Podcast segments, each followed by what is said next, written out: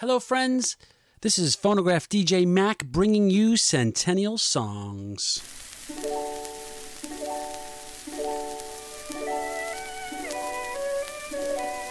One hundred years ago, the sappy love song was just as prevalent as it is today. What is it about this genre of the outpouring of devotion to my beloved as I am betrothed to you? Do I sound bitter? What I do find interesting is that the love song has been around from the very beginning of songs. Most songs are written about love.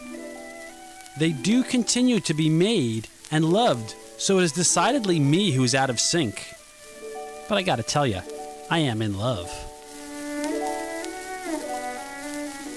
Henry Burr, who we have heard from before on this series, was a stock performer for all the major recording companies and all the minors too, under his name and using many aliases.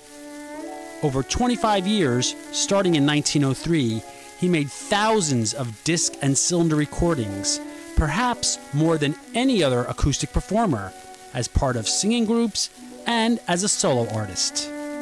His tenor voice was perfectly attuned for the acoustic recording process. With a format that has been around for thousands of years, it's hard to be original. So here's another one of those treacly sweet love songs I love to hate, but that doesn't mean it's not good.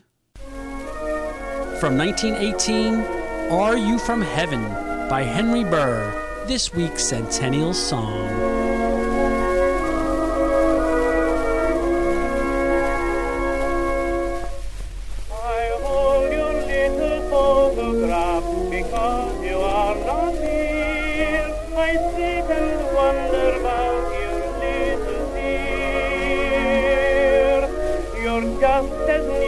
Perfection as most